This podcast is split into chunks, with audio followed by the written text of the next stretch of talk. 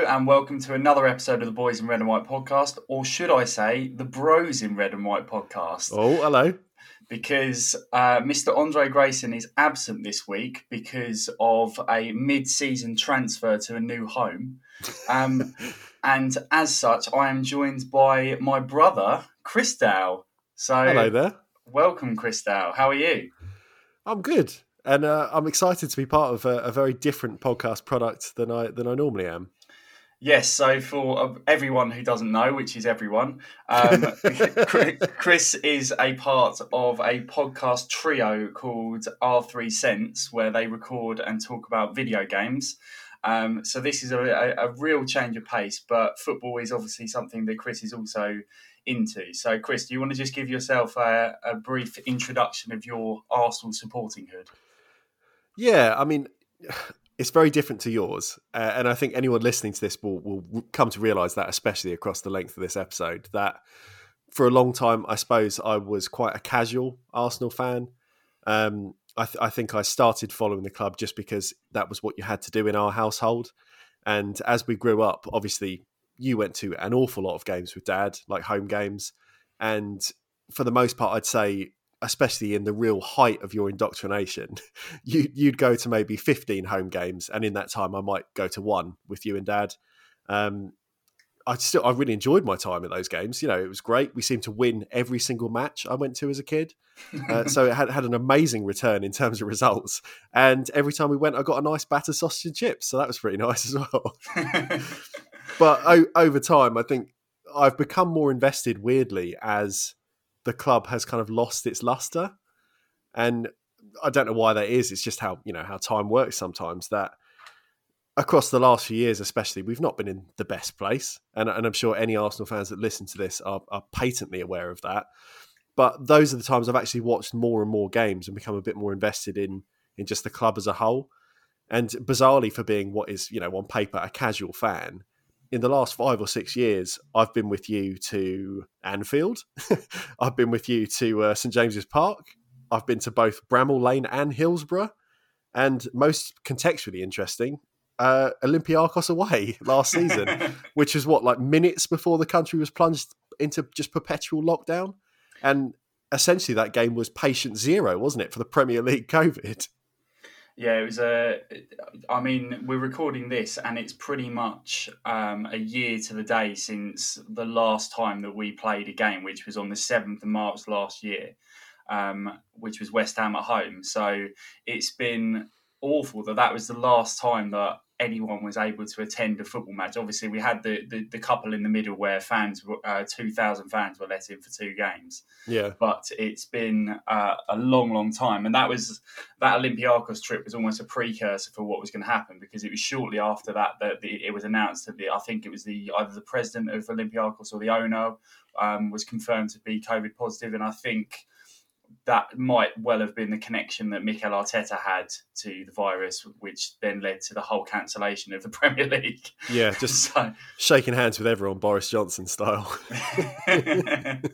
yeah, so it's um, it's, it's it's been a really surreal year, which obviously has coincided with the. Uh, the founding of the Boys in Red and White podcast, but this is obviously a piece of history because it's the first time that it's not just been myself and uh, and Andrei. So, yeah, very very interesting. I, I will tell tell one story about when we were Arsenal fans growing up.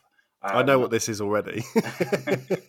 and this was how my dad tried to get me and my brother to support um, Arsenal Football Club. Um, and he tried several methods, the first of which was a threat to my brother um, because Chris decided after Aston Villa had won the League Cup in 1995 that they were going to be his team. and my dad very, very quickly jumped in, like all appropriate fathers who have an interest in football would, and said, if you support Aston Villa, you will be living in the shed. Which, as we are aware, that would have been a completely empty threat. But Chris, I believe, was maybe eight at the time. probably, probably. So that was a threat that he took seriously, I'm sure. Um, and then Dad also then decided to make us support Arsenal by paying us when we won the double. um, so in 1998, the uh, the second double in the Arsenal's history. Uh, Dad offered myself and my brother a hundred pounds if Arsenal won the league, and an extra fifty pounds if we won the FA Cup. so it was a good year. Good it was year. a good year, and it cost Dad three hundred pounds. but uh, a, a, a, good year nonetheless. And it obviously it got me. I, I, I was hooked fairly quickly, and as, Chris said, it sort of took you a little bit longer to be sort of indoctrinated into the uh, lifestyle that uh, Arsenal brings about. But uh, you're here now, and now you watch pretty much all the games, don't you? yeah, yeah. Especially this year because there's so little to do that you know, once upon a time it could have been, oh, I could watch Arsenal, but I am meant to be going out later or something, and I'd, I'd make that call between them. Now it's like, well, I could watch Arsenal, I could do fuck all. So I, I, just decided to watch the games, and yeah, I've, I've, pretty much watched every game this year. Yeah, and you've also watched some other games. I remember you texted me and said that you were watching Crawley versus Leeds United. Good game. so you're you're not just an Arsenal fan now. You're you're a football fan. Well, Crawley specifically. Crawley specifically. Um, but yeah, some uh, interesting games that you have uh, attended as well, which you obviously you went through quite the list of um, venues that you have visited, uh, and obviously the Olympiacos one was the, uh, the, the shining glory for that. Yeah, absolute crowning crowning moment in my Arsenal career. Yeah. Okay, before we get into the nitty gritty of uh, everything that's happened in the past week, uh, we are going to do a commentary quiz today. And I, am going to pre- preface this because Chris is obviously not as much of a football nerd as myself. So there are probably only a select few pieces of commentary that I would expect Chris to get. Um, now, this one, there's no way in a million years you will not get this. Okay. So that's how, that's how confident I am. So are, are you ready for your first oh. piece of commentary quiz? Yeah. Okay. Right. You cannot kick a plastic bottle away like that. oh. so this I don't know the specific year, of course, but this is this is Arsene Wenger at, um, against Man United, isn't it? Yeah. Being sent off. What season was it? Come on, give uh, me the uh, context. It was the 2008 2009 season, I believe. um, and the context of it is that Arsenal went to Old Trafford, um, took the lead through uh, Andre Arshavin Thunderbolt, um, and then Manchester United scored twice, including an Abou Diaby own goal. Um, and then we equalised in the last minute of the game, um, but it correctly was ruled out for offside, and Arsene Wenger was asked to leave the uh, leave the touchline, having kicked a plastic bottle in frustration. and the, co- the, commentary that I gave was of Gordon Strachan narrating that on uh, BBC's Match of the Day 2. it's great, a brilliant clip. I will post that on our social media channels because it's it's always worth a watch. Um, and I knew you'd get that immediately and largely because obviously you told me to use that on Andrei at one point.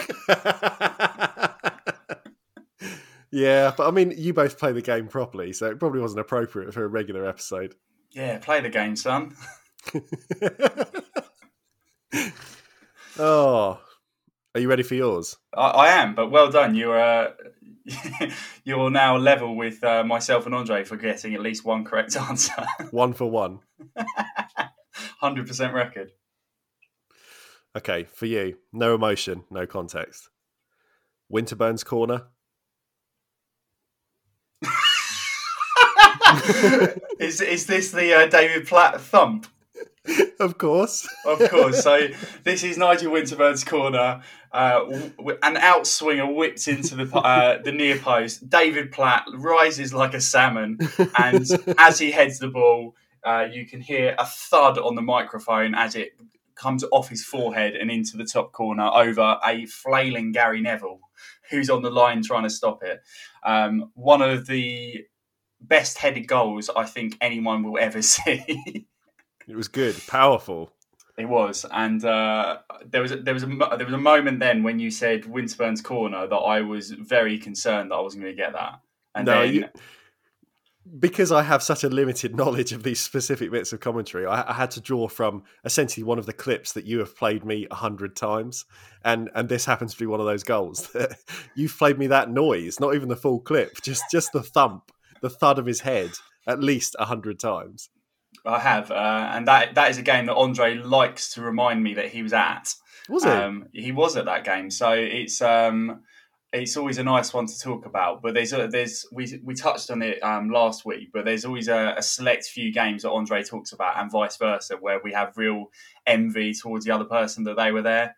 And last week we covered uh, Andrei visiting the Bernabeu to win, see Arsenal win one 0 um, in 2006, and then obviously today it's, it's come up and he's not even here.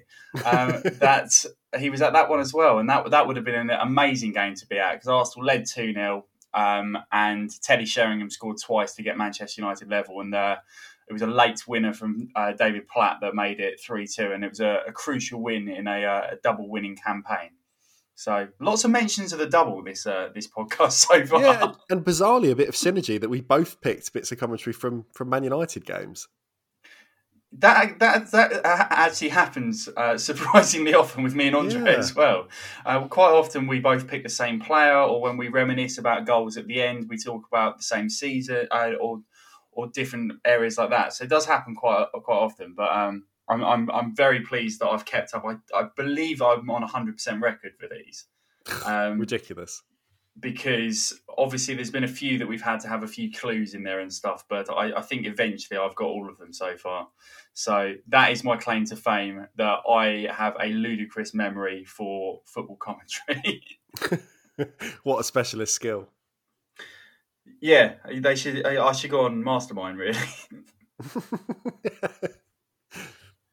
if you were going to go on Mastermind, what would be your specialist subject? It'd have to be something to do with video games, but I don't know how how niche you need to go really to give yourself the best chance. Because even for you in commentary, if you if you were going down that road, you'd have to say like notable Arsenal commentary from this season or something like that because it, has got to be kind of drilled down. Otherwise, even the best person in the world is not going to get every single one from you know all of time. So yeah, I, I don't know. I'm not sure what my specialist subject would be. I, I think I'd have a, a decent chance of getting a half decent score on my specialist knowledge if I went for the Arsene Wenger era of, yeah. of Arsenal. Oh yeah. Um, yeah. I think I think I'd have a good chance with that. So um, maybe that's something that I will uh, look into in the future. But we, we shall see. We shall see. Okay, so now that we've covered the commentary quiz and done Chris's uh, elaborate introduction to his uh, supporting hood of Arsenal Football Club, uh, we need to talk about uh, the Burnley game from the weekend. And I sort of giggled when I said that because the last episode that me and Andrei recorded was obviously on the back of the Leicester uh, 3 1 win. And we were both in buoyant mood and we were almost giddy when we were, were recording that. yeah. And I've done my best to build the, uh, this podcast up to a point where we might be able to harbour that sort of energy. But I am concerned that it might derail at this point because there really wasn't an awful lot to get excited about in our 1 1 draw at Turf Moor. Um, Chris, what were your initial thoughts um, after the game? I was, I was really annoyed at this game, mainly because of the way that we started quite strong, and especially in the first half, there was there was there was nothing to worry about. It was one of those games where it was like, okay, we, we weren't scoring goals, goals, goals, but we also were not under any threat, it seemed, at all. And to concede a goal in, in the fashion we did, and I'm sure obviously we will talk about that in a bit more detail in a bit, but to to, no. to concede but to concede in that way and then have no urgency to the way we played until what the last 10 minutes of the game. Yeah that well, it was such an Arsenal performance from the last few years because of that, and and that was really frustrating because especially off the back, like you say, of, of the Leicester match, we looked like a decent team against Leicester, and and we arrived with the right plan for for kind of that game, given the context of the European stuff before, and the the whole strategy worked, and everyone seemed to know their role, and then we turned to you know the Burnley game, which on paper is an easier match and, and we just looked like dogs for most of the game because there was just there, there wasn't there wasn't any purpose to almost anyone on the field, and it was a really frustrating watch for you know me as the person that is not an Arsenal obsessive, but I'm sure for you and Andrei as well. Yeah, it was infuriating. Uh, Andrei texted me on Sunday morning and said, "I'm still flat about that." Yeah. Um, and it was one of those ones that I, I, I, put a tweet out on Saturday and said that it's half two on a Saturday and the weekend's ruined already.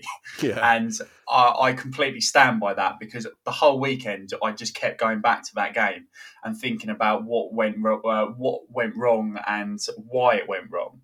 And obviously, like you say, we'll get onto the goal shortly. Um, there's no getting around talking about that one. Um, but just just to sort of give an overall sort of perspective about how the game sort of went.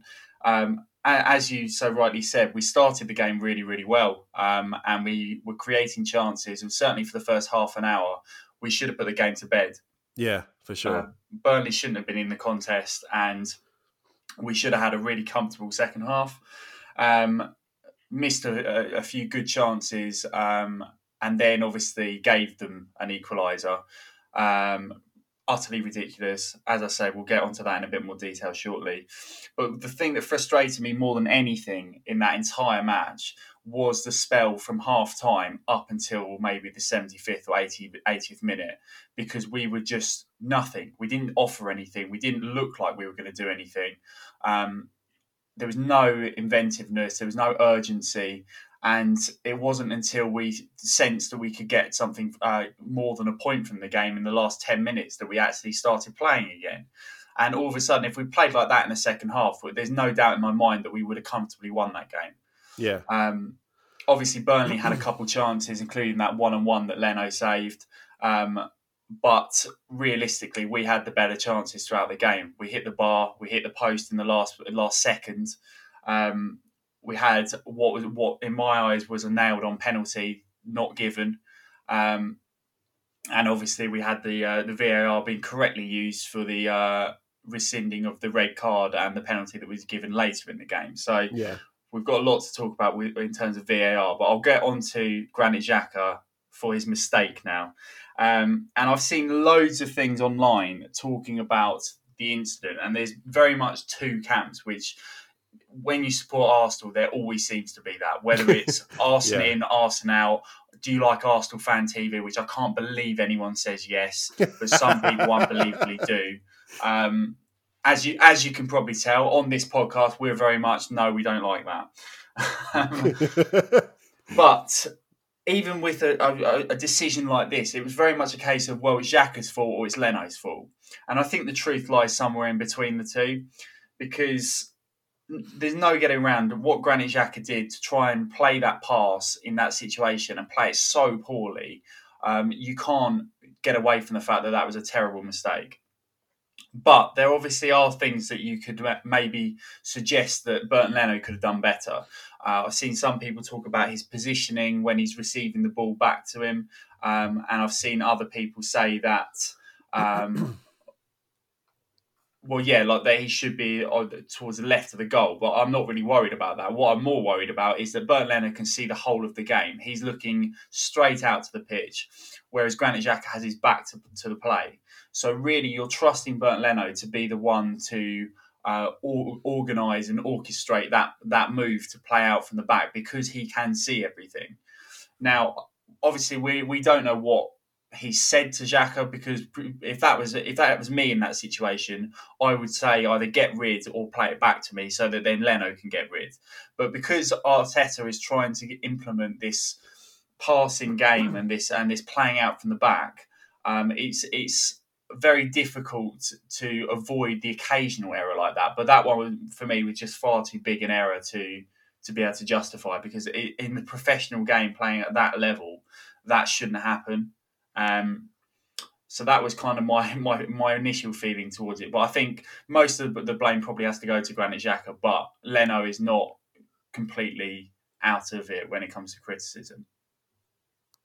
I I felt just annoyed at obviously those are the two players who are involved, but for that to happen at all, it's it's playing with a complacency that we didn't deserve at that point.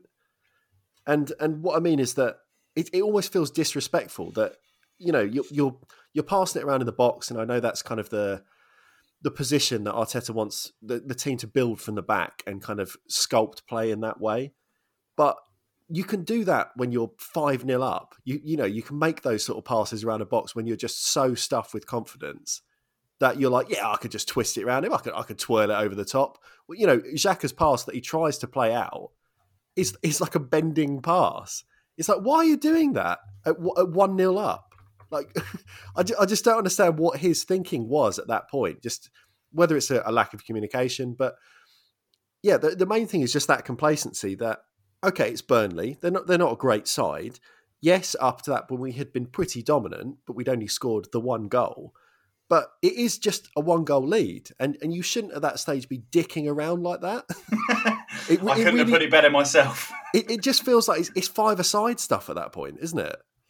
It's, yeah. It's, th- those are the sort of errors that you make when you're just having a kick about with your friends because it doesn't matter. Whereas, you know, th- this game, bizarrely, was actually quite important in the grand scheme of the season in terms of like trying to get a bit of a foothold in the league. We've come off the back of, I guess, quite a surprising win at Leicester, given recent form. And and then to kind of do that at a point where we should have just sewn this game up. We'd, we'd missed two or three sitters by that point, really. But to, to then let them in and essentially, you know, drop two points because of that mistake, it's, it's an embarrassment. Yeah, uh, I think you summed it up quite nicely. And I, I think it, it leads to a wider issue um, beyond this game because this is not the first time this season that we've suffered at the hands of an individual mistake.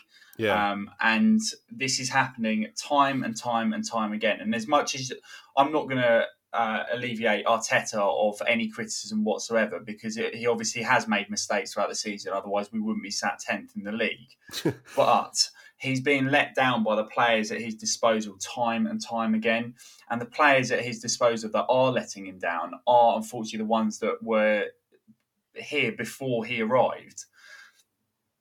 And it's really alarming that we're still in this situation. And as much as you've got some people who want Arteta to, to go now and don't think he's the right person for the job, I still think it's impossible to judge whether he is the right man for the job because he's not got a team of players that he can trust.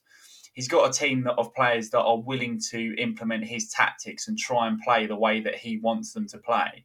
But some of them just simply aren't good enough. And as as much as Granit Xhaka has improved massively over the last probably six to eight weeks, uh, you know that he's always got that mistake in him. And unfortunately, he is a player that until we upgrade on him as a starting player for Arsenal Football Club, we're going to continue to see this this routine and this habit of having a run of good games and then an awful mistake like that. Because unfortunately it just doesn't look like that. That is something that you can get out of Granit Xhaka's game regardless of how much you coach him or how much you play him and how much you trust him so it's really really really frustrating um, but I think it does touch on that wider issue that the depth of the squad and the ability within this squad just isn't good enough. Uh, yeah, I, I think the ability thing, it's like we don't have a bad team overall. Like if, if you look at individual players, you think there's some pretty decent characters, but you you always have that issue, like you say, of just any one of them seems to be able to have a really stinking game. Yeah. Um, or, or not even that. I, I, suppose that's a bit too harsh, especially like you say that players like Xhaka have come a long way in in this kind of like mid portion of this season. But it, it's players that can have a good game, but still cause an error like that, which will just sink the hope of that tie.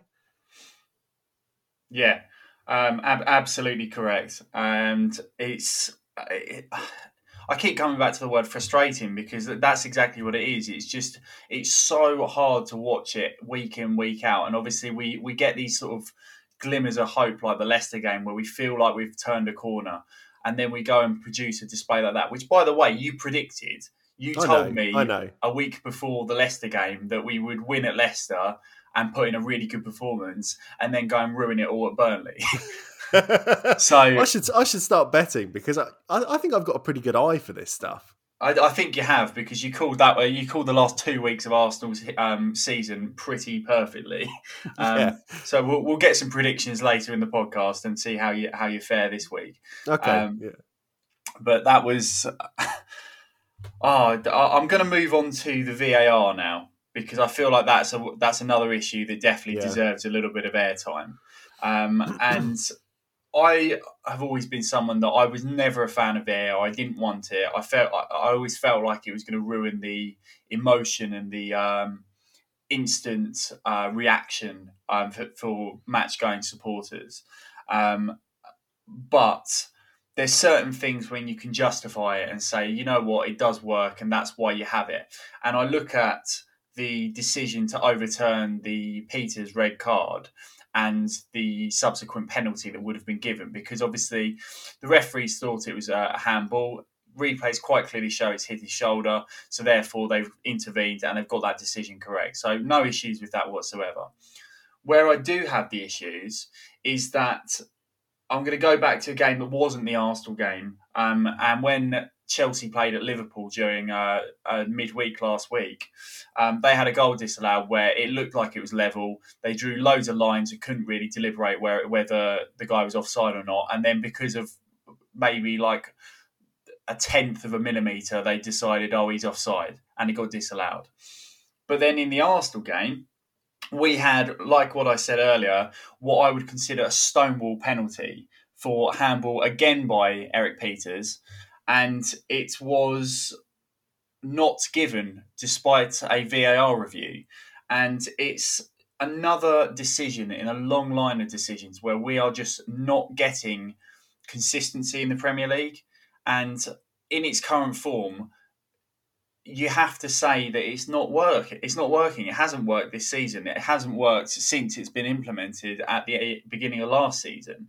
And what's most uh, alarming is that it's not really down to VAR. If you look at the Arsenal decision, it's down to the fact that two qualified referees who have got to this point in professional football have looked at that decision with someone who has an outstretched arm and obviously denied Arsenal um, by progressing the attack and have deemed that that's not worthy of a penalty. And I think Arteta said it brilliantly after the game when he said, if that's not a penalty, someone needs to show me what is. Yeah. And I... it's really it's, it's just infuriating. And don't don't get me wrong, that's by no means why we didn't win that game. We had enough chances. We and we didn't do enough during that middle third of the game um, to to to get the three points, and we should have.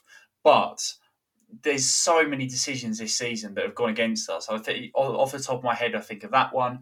I think of a disallowed goal at home to Leicester, which would have put us one 0 up and changed the whole um, perspective of that game. Um, and there's there's countless other ones where we just have not got the right rub the green. And this was the whole point of VAR. It was meant to get rid of this conversation. And if anything, the conversation's got louder. There's more people talking about this stuff. There's more complaints about what's going on within football. Um, so it's it's very very hard to just sit there and accept decisions like that against your team. Um, what did you make of it, Chris? I'll, I'll stop ranting for a minute. I, I, think it's, it's been interesting, as you say. I've, I've watched a few other games this year that I, I probably wouldn't have normally, and VAR does completely change the feeling of a game for a start. Like you mentioned, it, it means that everything's a bit more stilted because even a you know a goal that looks just tacked on, eh, you know you can't argue it. Still has to have that portion of just that little weight, that little kind of like umming and ahhing. But more than that, it's it's the word you said about consistency, and it's consistency not only of how VAR is being used and and how footage is being reviewed and, and how kind of decisions are being made and, and how they come to, but it's consistency amongst like individual rules of, of football at the moment.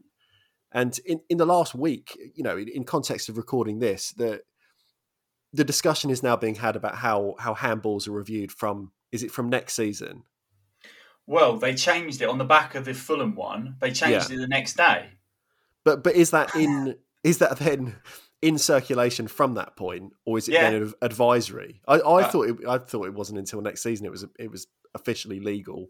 I think it's I, I, I might I might be wrong though. I think it was straight away, but um, that isn't much comfort to Fulham. no, no, no. But I mean, but I mean that's that's the whole thing. Like I watched that game. I, I watched that Fulham game, and that was devastating for them because you and, know that, that was their point. Yeah, yeah, exactly. to see to see Tottenham somehow pull a, pull out that game despite playing like wankers. Terrible. They, they're an appalling team. But anyway, that's that's that's different, isn't it? But no, for, for these handball decisions, it's it's watching something like you say that looks like it has to be a penalty, and in a regular game, if you didn't have VAR and someone stuck their hand out and Pieters has clipped it in that way, stopped an attack, you you'd kind of have like 50-50 like where is the referee standing is has he seen that does he think it's accidental because it's there for a split second? You know what what what is the call at that stage? But with VAR you shouldn't have that conversation because the referee can see it again and and the fourth official can watch it on the monitor. And, and everyone has that information in front of them to hopefully see that's a foul. That should be a penalty. And it just isn't happening like that. Yeah.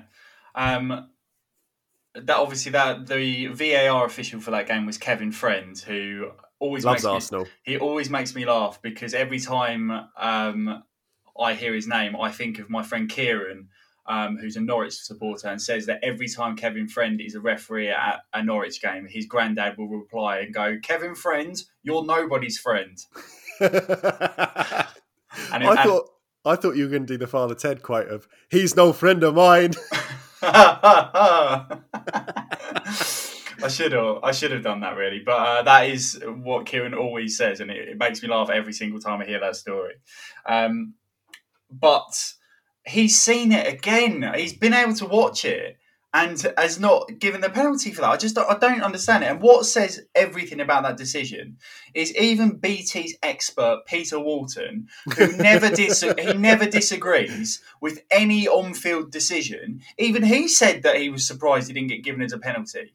Yeah. So that says it all because Peter Walton, particularly for Arsenal, will never ever go against what the on-field decision is. He'll always come up with some bollocks about why why it wasn't and why it's all about more often than not, he doesn't even give an opinion. He just tells you what the rule is, yeah. which, which doesn't help. That's not why you're there, Peter. Well, maybe it is. Maybe that is why he's there, and that's why he's useless. But as you can tell, I'm a big, big Peter Walton fan. Um, but he, club, yeah. But he was on our side at the weekend, so it's utterly baffling. Um, but and, and I think until the officials are better and I, I, don't think we're going to see much change. So it's uh, something we're going to have to live with for a while because at the moment the current crop of referees are just just nowhere near the standard they need to be for the for the level of football that that they're officiating at. Okay, rant over. Um, Big deep breath. On a positive note, I was really impressed with the impact that Nicola Pepe made when he came on on the weekend and I thought he was pretty unlucky not to start that game because he was. I, I was really surprised. I was really yeah. surprised he didn't make the starting team. Well, he was excellent at Leicester. And the only justification that I can think of is that he's nailed on to start against Olympiacos on Thursday. Um, but even so, we play on we played on Saturday. The game's not till Thursday. Surely that would be enough time to recover. Um, and if we're looking at the Leicester game, I felt like Willian obviously played well in that game, but did he do more than Pepe? No, certainly not. So if there was one player that I would have liked to have started out of the two, it would have been Nicola Pepe. Um, so that was frustrating. But when he did come on, and bear in mind he was only on the pitch for 21 minutes, he did more in those 21 minutes than pretty much the rest of the team, particularly yeah, sure. in that particularly in that second half. So it was frustrating that he didn't get on the pitch for longer, and it was frustrating that he didn't start. And it might have been a totally different game had he started that game. Yeah, I I I, I was surprised by his omission, uh, looking at the starting lineup, and I guess I, I wasn't surprised that Willian started because he'd had his one good game of the season. You got to reward that. You got to build the lad up. But get his confidence up. Well, this is the thing, and I, and I do understand that. You, you, know, you and Andrei talk all the time about a lot of these players need a run of games to find any sort of form. But for someone like Pepe, who is actually finding that form finally, you know, it's, it's taken a bit of time, but he's starting to look more like the player that that we believed he was meant to be when he joined the club it is really annoying to to see him not appear until that sort of crucial point at the end when bizarrely because of his you know entrance to the pitch this then becomes an end to end game because yeah. you know both teams are chasing this result. Um yeah a, a, very strange way to to kind of close it out but like you say encouraging that clearly something is working for him now. Because whether he is playing a full game or whether he's coming on as sort of that super sub at the end to try and make the difference, it is making the difference. And and he is proving himself to be a good player. Yeah, he's he's starting to have that chaos factor where I don't think anyone knows what's going to happen. um, and it, it could be brilliant, it could be horrific, but I think defenders are starting to be really worried about him because when it is brilliant, he's very, very difficult to stop.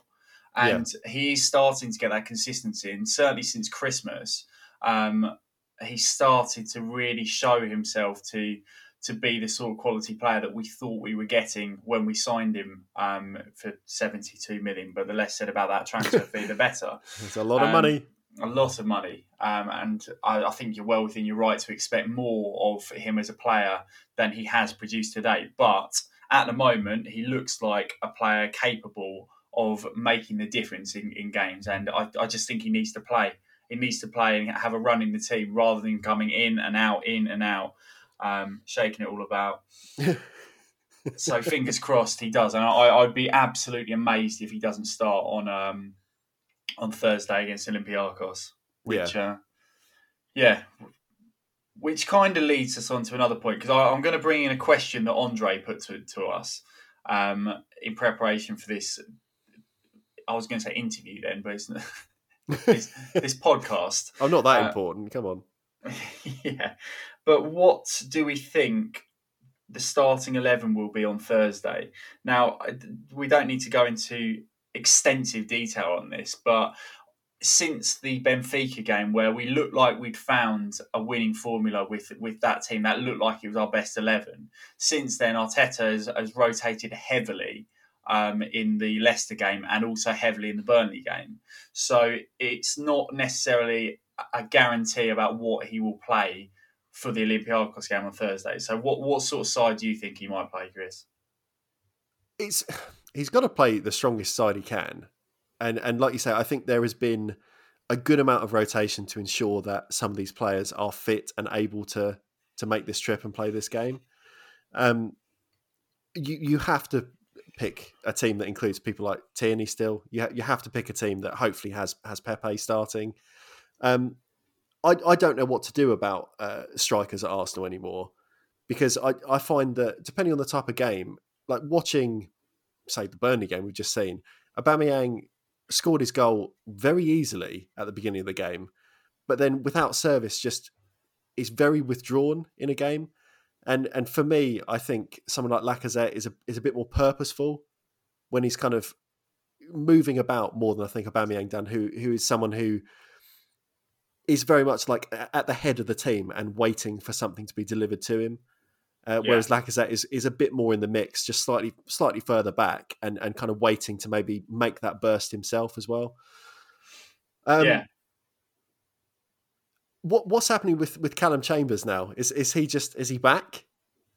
Well, he's certainly fit enough to play, and I think he, he started. That that was a big big obviously shock when we saw the starting eleven on the weekend. Yeah, it's been years, hasn't it? Well, when did he last play? About twenty nineteen. Uh, the last time he played in the league was against Chelsea um, in Mikel Arteta's first home game in charge. So yeah. it's been a long, long time for Calum Chambers.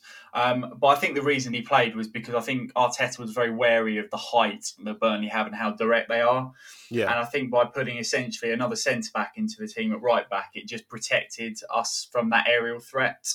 Um, a little bit. So I, I, I didn't really have an issue with with that inclusion, and it was uh, definitely nice to see Chambers back because he's uh, one of those players which I think everyone can see he's a good lad. He gives his all for the club, um, and he's another one of those players like Rob Holding that everyone is desperate to do well. Um, yeah, whether yeah. whether he's got a long term future at Arsenal beyond the summer, we'll have to wait and see. But um, I think he's a, a, useful squad player to have, if not ever going to be like a regular starter. Yeah. Um, but just going back to the question about the team for Thursday, I think the team will be Leno, obviously. I've got a feeling Cedric will play right back if he's fit because I'm not sure what happened with him being not in the squad at all on the weekend. But I would go with Cedric, but um, it really wouldn't be surprising if Hector Bellerin played in that game. And then I think the, the two in the middle will probably be David Luiz and Pablo Mari, who I think deserves to keep his place in the side. And then Tierney at left back. Midfield duo of Partey and Xhaka, I would have thought, depending on the fitness of Thomas Partey. If he's not fully fit, then I could see Dani Ceballos coming in. Well, he, he got subbed at the end of the last game, didn't he? He had he's had a little bit of a break. He's had a little bit of a break, but he seems to be obviously he's just come back from injury and he's, he seems to be struggling for ninety minutes at the moment. Like yeah. he can last about sixty minutes and then he starts to sort of waver off a little bit. So I think those would be our midfielders, and then I would expect the the front four to be Saka, Odegaard, Pepe, and Aubameyang. So I, I I think I would be surprised if there was too many deviations from that. But then again, with Mikel Arteta, I never know. so we'll just have to wait and see with that one. Yeah, just I mean, whack Willian in starting lineup. Give him another not. blast. Surely, I, I mean, you'd hope not, but he's definitely going to get minutes. He'll he'll almost certainly come on at the end of the game. Yeah, just to just to see the game out, just give him a few more minutes. stick stick him in goal, see how he does there. He might be brilliant. Maybe that's his calling. He might well be, but He'd be um, better than Runarsson. he's such a bad goalkeeper. I feel he's- sorry for him. Why is he at the club? Why is he at that level? I, I felt when he played that game against Man City and made that horrific mistake and just looked out of his depth. Um, that was the over, overriding feeling that you just you did just sympathise with him and feel really really bad for him to be in that situation. Yeah. Um, and I, I, I don't know whoever sanctioned that deal needs to have a long hard look at themselves. But uh, I said at the time, name a bit uh, a bigger downgrade from Emi Martinez to Alex Runarsson. Oh God, it's, it's night and day, isn't it? It really is. Now, looking forward, um, on Sunday, obviously after we play Olympiacos on Thursday. Uh, firstly, what are your predictions for Olympiacos, Chris? I, I think it'll be a, a, a very tight game. Um, whoever takes that one, it's going to be a one 0 win, and I obviously hope that that will be Arsenal. But I, I think it's going to be tight margins in that game. Just to uh, jump in there, um, we won 1 0 there in the first leg last season and went out in the second leg. So, as much as I would, I'd happily take a 1 0 win uh, for Thursday. Um, I hope we do the second leg significantly better than we did last year because Yeah, we yeah. we fell to pieces um, and got knocked out by a really really average Olympiacos side. So it'll be a hard game on Thursday, but I'll take one 0 there. And then on Sunday we have the misery of the North London derby, and I'm not looking forward to that one bit. Um, and I've got another question from Andrei, which we'll talk about shortly. But uh, what are your feelings going into the North London derby on Sunday? I can't imagine that being an enjoyable watch. Uh, like, not that it ever is really, because there's always the the added worry that a loss to Tottenham is a is a severe loss just because of the you know the cultural weight of it all. But I, I don't see us winning that. I really don't see us winning that. Honesty, brutal honesty. I, ju- I just I can't I can't see any buoyant optimism in that one, and I and I think they'll win as well by playing just a, a really dogged Mourinho, boring as fuck performance that doesn't doesn't deserve anything, and will be undone by just like one little flash, one little breakaway goal, and and and that'll be it. I think. well, I bloody hope not. um, because I it's it's the least enjoyable fixture of the year for me because the the risk factor far outweighs the enjoyment and far outweighs the reward. Um, Yeah. Because as much as it's fantastic when you do beat uh, the old enemy, um, it's nothing short of horrific. The build up to it, I, I I can tell you already, all of next weekend is ruined because it's the preparation for the North London derby, and I can't handle that. Um, so I'm looking forward to a really relaxing weekend after my first week back at teaching this week. yeah. so that'll be fun. Um, and then the Sunday of the, the game, the day of the game, is just unbearable because you have all this tension building up to kick off. You get to the game, and then all of a sudden, it all goes out the window within a few minutes. That's that's uh, what quite often happens with Arsenal. But I think you're right. I think we'll see uh, I watched a bit of Tottenham last night, and they they played quite well against Crystal Palace, and they played some good football in the second half. But I don't see that happening at Arsenal. I think what they'll do is what they did at home. They'll dig in, they'll try and catch us on the break, and that'll be the way that they play because that's how they seem to approach these big games. Yeah. So it's going to be all about the first goal. If we get the first goal, I think we'll go on and win it. Um, if we don't get the first goal, it's just going to be an uphill task the whole game because Spurs will just go deeper and deeper and deeper and make it virtually impossible for us to get back in the game. But what I would say is we are playing better football now than we were when we played them at their awful stadium.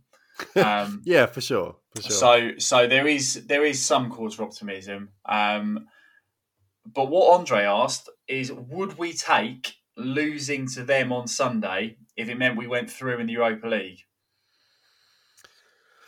Oh, I, I think you'll say no, uh, but but but for me, I, would say yeah. I, I'd, I'd take that because the season's done. The, the season is absolutely done in terms of the Premier League, and I, I just you know with with however many, however many games are left, I can't see us finishing more than tenth.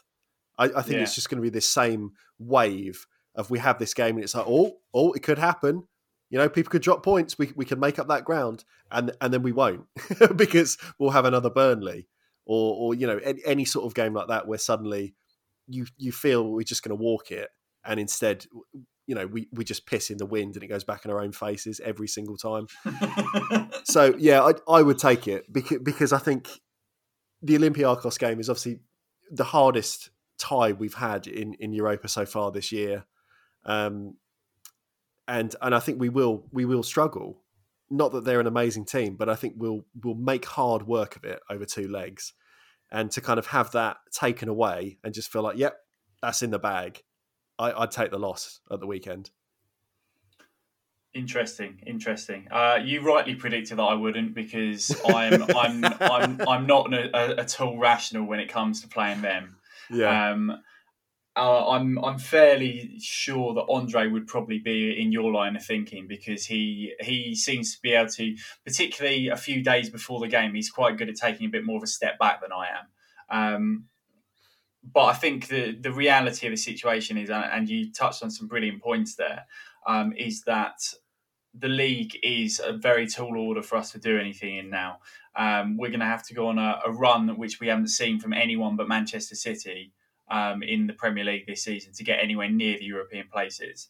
Um, so that's going to be really, really hard work to see us finishing above ninth or tenth. I was looking at the table the other day, and I went through all the teams that I that are above us, and pretty much all of them I looked at and just thought, I just I can't see how we're getting the momentum to go that much higher in the table. The only one that I looked at and thought there was a possibility was Aston Villa. Yeah, and that, and they've got a game in hand on us um, because particularly since Jack Grealish has been out injured, they they've really sort of like tapered off. So there's maybe possibility for that, but even then, ninth position, eighth maybe at a push, um, it just doesn't do anything for us. Um, as much as it's nice to potentially finish above Liverpool.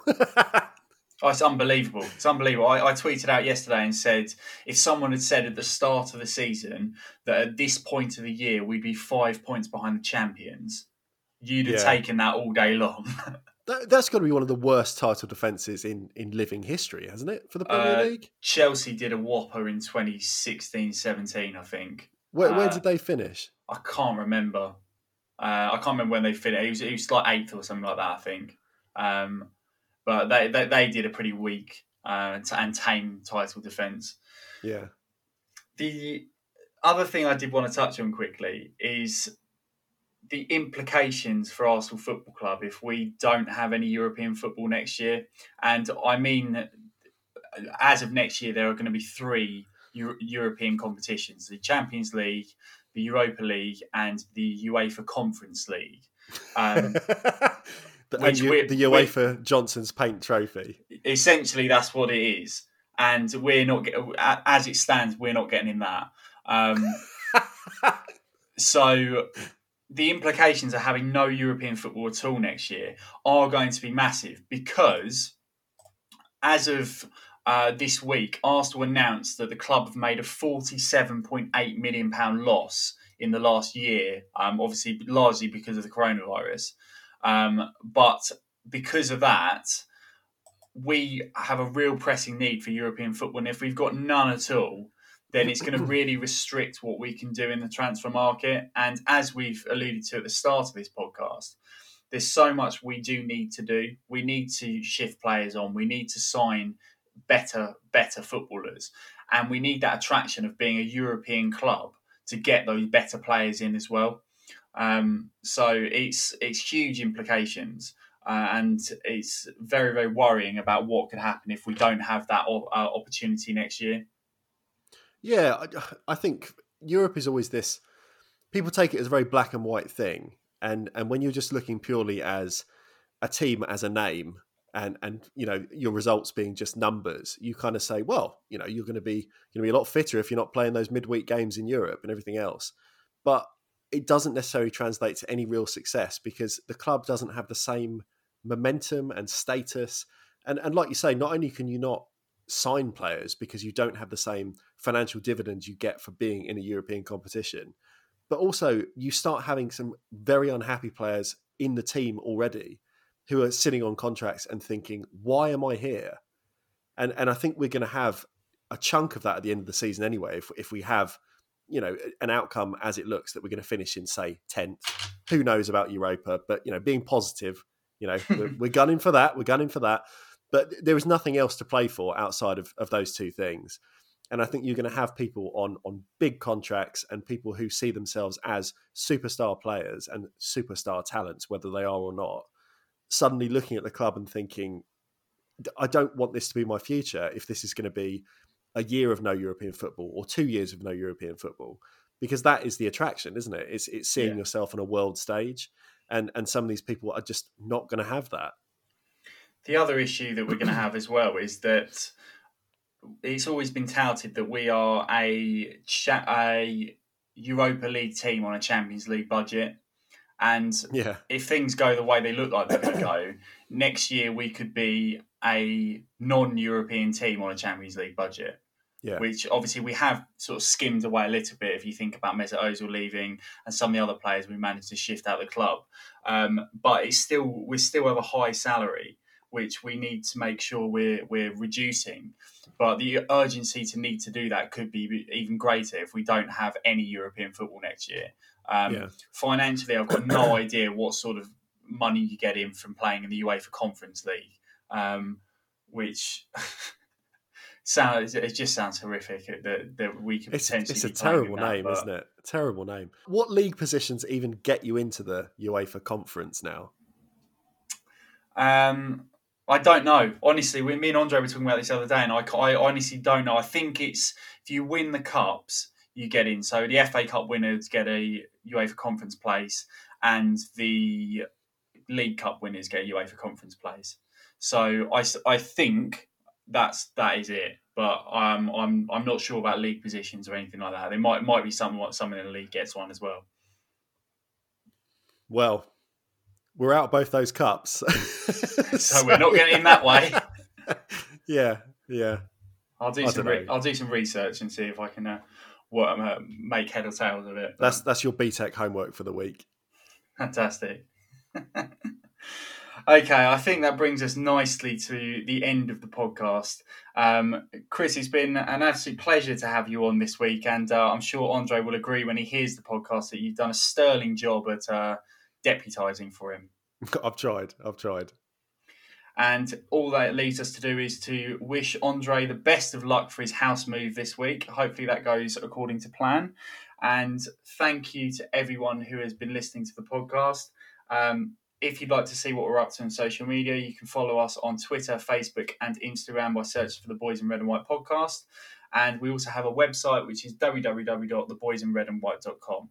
Thank you, Chris, and thank you to everyone for listening. And we will be, we will be back with another podcast next week. See you later. See you later.